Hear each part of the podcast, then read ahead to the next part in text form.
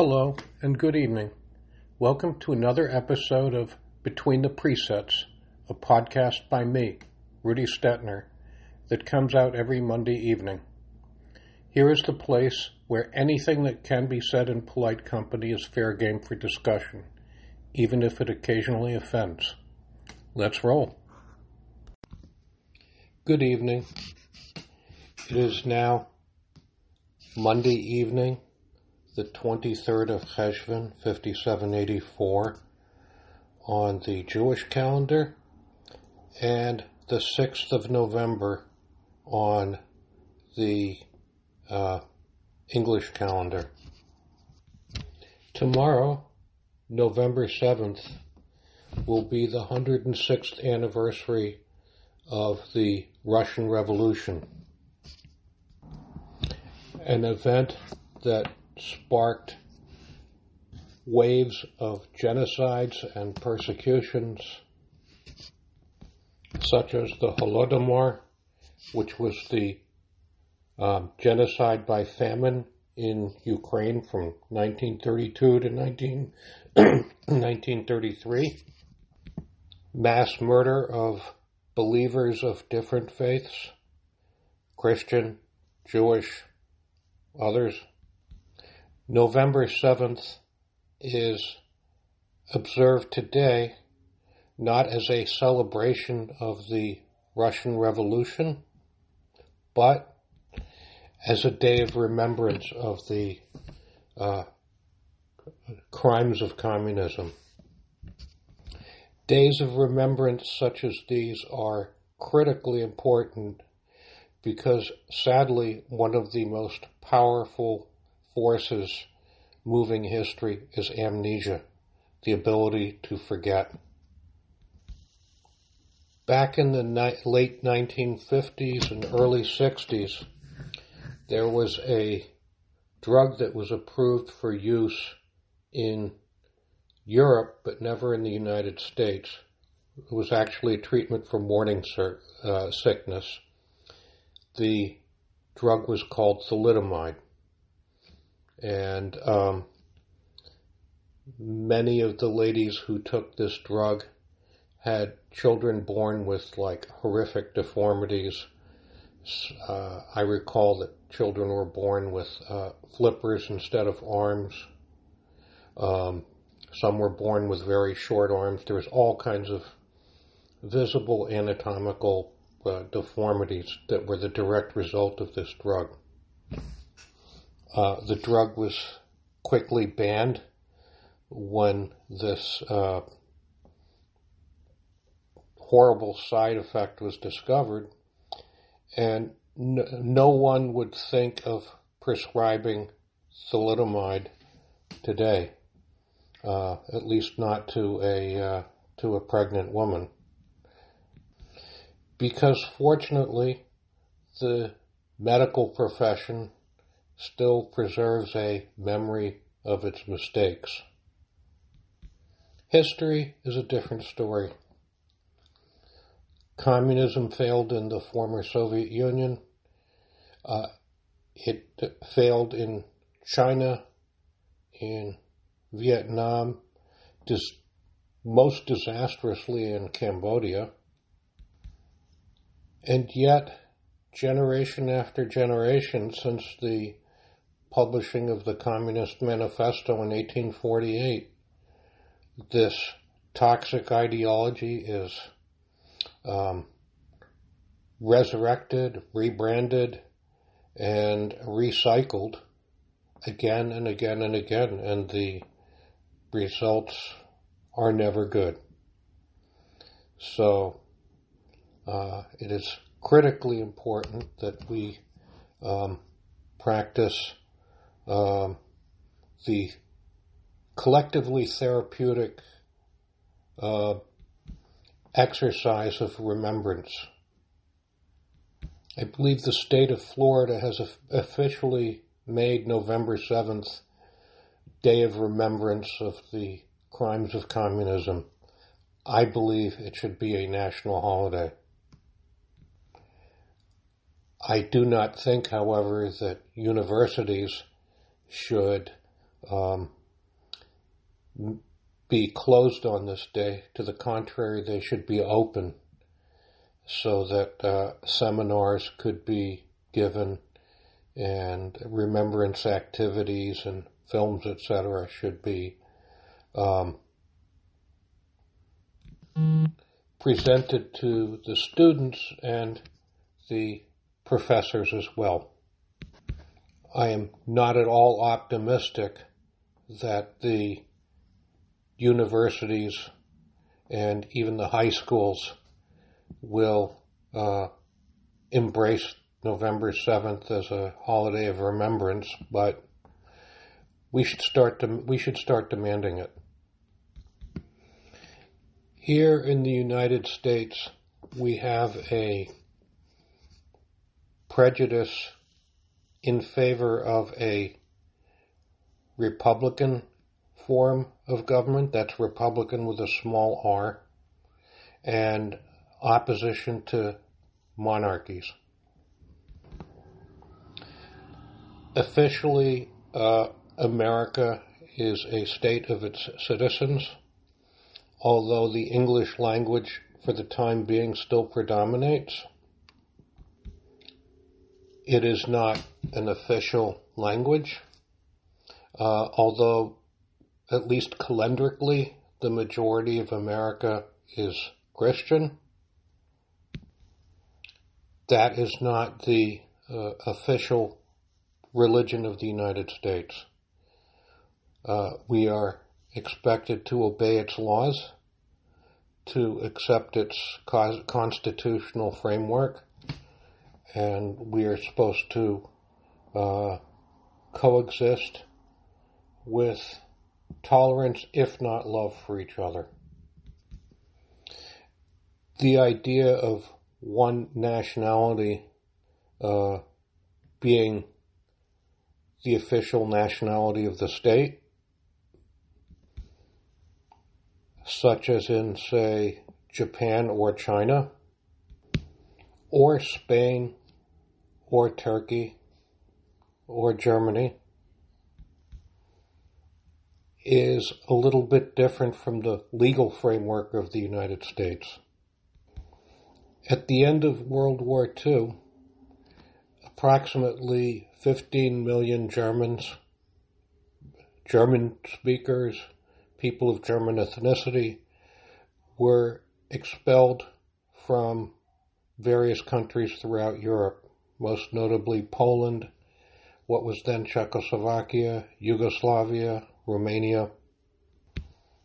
It was quite brutal, and uh, the reason for it was these German minorities had, in many cases, provided a base of support when Nazi Germany overran those countries.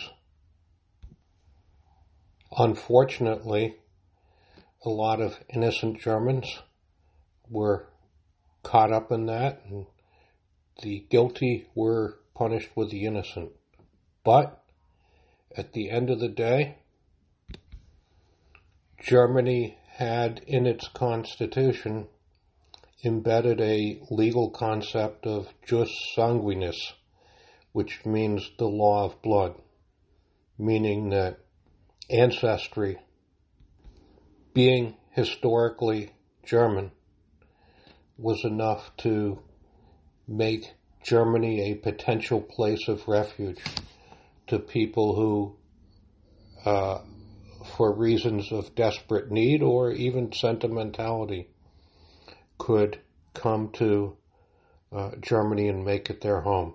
And I might add that uh, in the late 40s when this stream of refugees was at its strongest, Germany was rebuilding from the destruction of World War II. And it was not an easy proposition absorbing these uh, ethnic Germans from outside of uh, Germany's borders.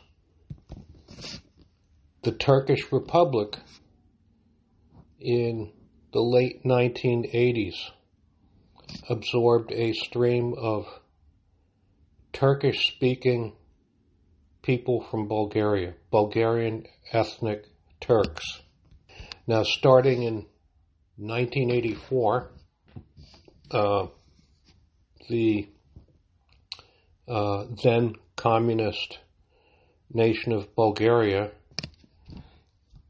instituted a campaign of forced assimilation of its Turkish minority. Historically, Bulgaria was once a, pro- uh, a province of the Ottoman Empire. In the late 19th century, when they gained their they gained their independence from the Ottoman Empire with the help of the Russian Empire. And that still left a Turkish minority in the country, which was at around 10% uh, in the 1980s, by the 1980s. So the Bulgarian playbook for forcible assimilation of the uh, ethnic Turks in Bulgaria went kind of like this. They would seal off a village. They would cut off all the roads. They would surround the village with troops. They would cut off the telephone lines. They would knock on someone's door and they would say, uh, You uh, uh, have to change your name. Think of a family name. And the people in the house would impromptu have to come up with uh, a new Bulgarian name. Now, what this meant in effect was that overnight, people with um, several children in the family uh, didn't have telepathic communication. So a guy living in one town would, uh, who would, which had been surrounded and forcibly Bulgarianized, uh, had a different last name from his brother in another town. Uh, in addition, they banned any use of the Bulgarian language, uh, of the Turkish language. Um, one could only speak Bulgarian in public. They certainly banned the publication or broadcast of uh, the Turkish language.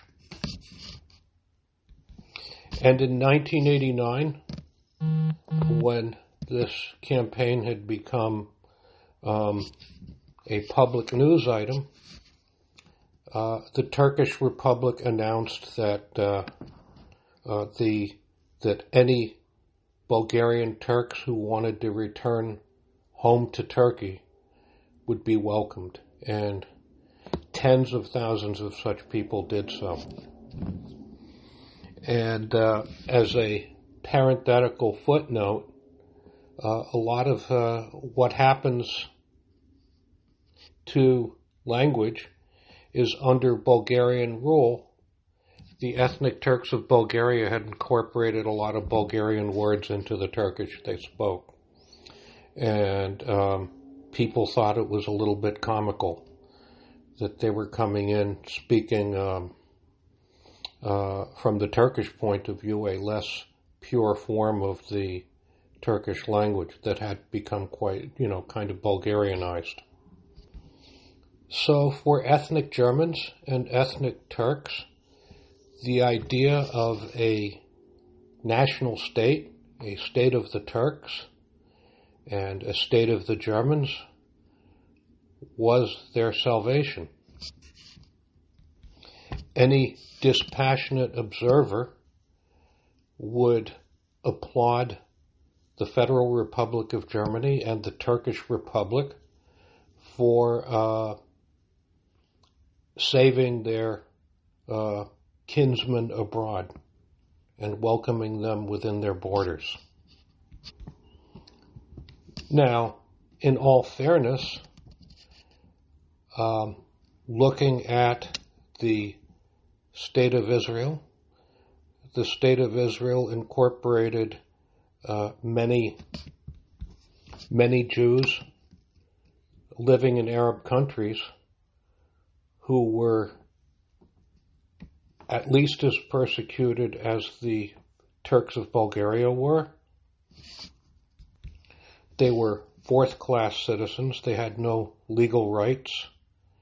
Um, with the um, advent of uh, post colonial states in Arab countries, uh, Jews in countries surrounding uh, what is today Israel found themselves with no legal rights, facing um, uh, blatant and often violent persecution. And thank God, Israel did what Turk, the Turkish Republic did and what Germany did, and welcomed its uh, uh, Jewish brothers and sisters living outside of Israel's borders in a young and barely developed country, starting from 1940s onward, 48 onward. I do not consider Germany to be racist for having welcomed its fellow Germans from outside Germany's borders, and I do not consider Turkey to be racist for having um, welcomed um, Turks from living outside Turkey's modern borders. To the contrary, I applaud both of those countries for having stepped up to the plate.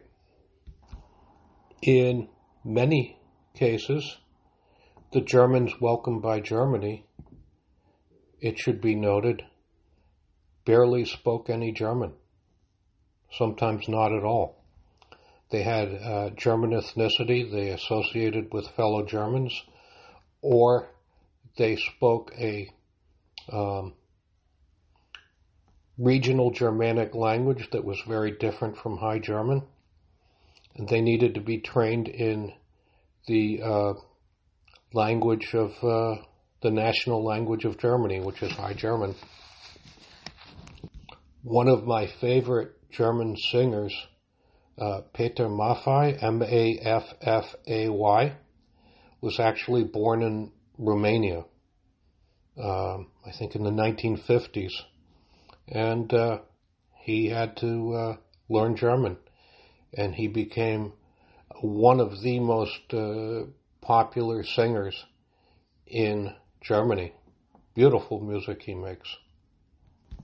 So, I believe in there is actually a Torah commandment to use accurate weights and measures in the old days, you used to actually have um, a scale, and you would put the weights on the one side and whatever you were weighing on the other side, and you would then be able to sell uh, meat or cheese or whatever spices by weight.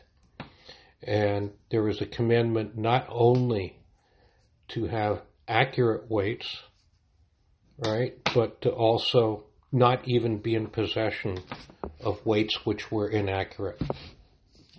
Because what people could do, they could, uh, you know, uh, file off uh, the weight or do something so that it would, so that a weight of say 100 grams was maybe 90 grams, and they could cheat people. So, if I'm going to uh, judge a country and its policies and its laws, I would want to judge it fairly, to have the same standard uh, that I employ for Turkey and Germany and apply that to Israel as well. So I applaud all three of those countries for welcoming their um, persecuted brothers and sisters from outside their borders. Of course, a sequel to this podcast would ask the question of how does one deal with minorities, people who are live within the borders of your country who speak another language or practice a minority religion. For instance, Spain. Spain has um, not only Spanish speakers um, within its borders, it has speakers of Catalan, which is a related but distinct Romance language, Basque, and Gallego, which is a language close, uh, closer to Portuguese actually than it is Spanish, although it is a also a Romance language.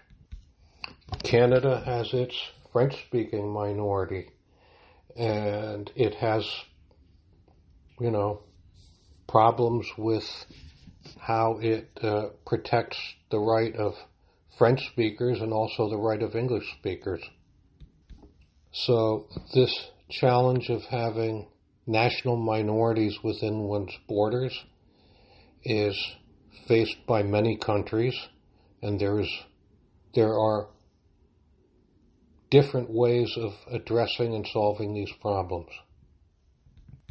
Now, I pointedly started off this podcast um, mentioning um, Turkish and uh, Turkish minorities abroad and um, the role of the Turkish Republic in protecting Turks abroad. Because Turkey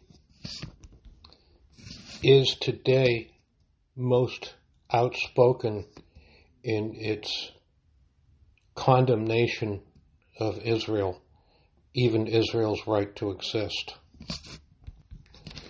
So by praising the Turks for protecting their brothers abro- abroad, I am also implicitly and now explicitly accusing the government of the Turkish Republic and many of its citizens, I am accusing them of hypocrisy in criticizing Israel for doing the same thing.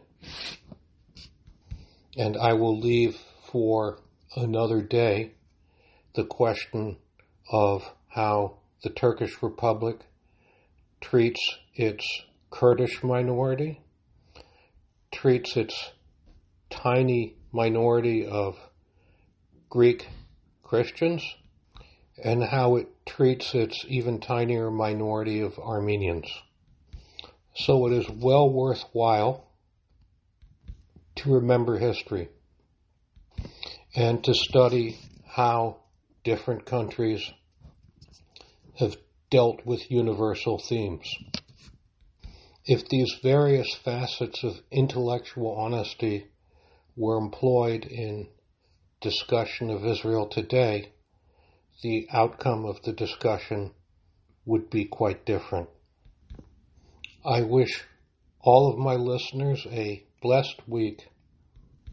I especially wish my Israeli listeners um, a peaceful week and a successful week in defending themselves against the opening salvos of an attempt to wipe them off the map. My prayers are for all of Israel's loyal inhabitants, both Jewish and not Jewish. I also wish um, peace and success to Jews abroad, outside of Israel, and to expand this to a little bit more universal parameters, um, I wish success and strength to people on college and high school campuses who do not concur with the toxic ideologies being peddled there. And might, for such reasons, suffer uh, discrimin- discrimination and marginalization. So I hope that it is a peaceful and blessed week for all. Thank you. This wraps up another weekly episode of Between the Presets. I thank you all for the pleasure of sharing with me my weekly muse. Whatever platform you access, hitting like, subscribe, or leaving a comment is much appreciated.